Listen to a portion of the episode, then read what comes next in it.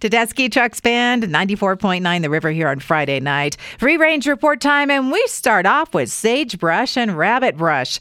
Those plants are both blooming. The rabbit brush is uh, bright yellow, scrubby shrub stuff that you see. Pretty, but very sneezy for some people. I saw a post on an insect group about finding a stick bug near an orchard in Emmett. I've never found one in the wild, and it's rare to see them because they honestly just look like a stick. They are meant to never be seen.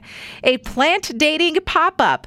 Well, these have been happening in London. You get to hang out with hundreds of houseplants and learn about them so you can choose the ones that are right for your space.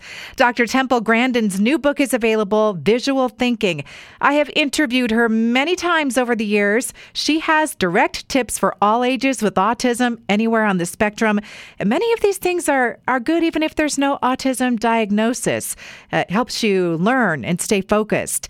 Mystery tattoo trend. Yeah, places where you can stick your hand or leg through a hole in the wall and get a tattoo for cheap. And you don't get to choose the tat, and you don't even get to see it till it's all done.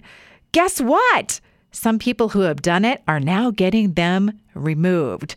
Penny loafers are having a revived fashion moment, but instead of putting a penny in the slot on top of the shoe, people are inserting emoji art and changing it up for however they feel. So that's a lot like the decorative jibs on Crocs, right? Mattel Company celebrating Tina Turner it's perfect. A Tina Turner doll, legs forever, of course. Idaho Potato Commission says we should all celebrate Oktoberfest. That's super clever. And I celebrated today by eating french fries. The Kellogg's Frosted Flakes Pandora edition for the Avatar fandom, available soon, got blueberry flavored moon pieces in there. And thank you to River listener Chris. Hey, Chris, thanks for letting me know about the Star Glitter Fruit Spread available at Walmart.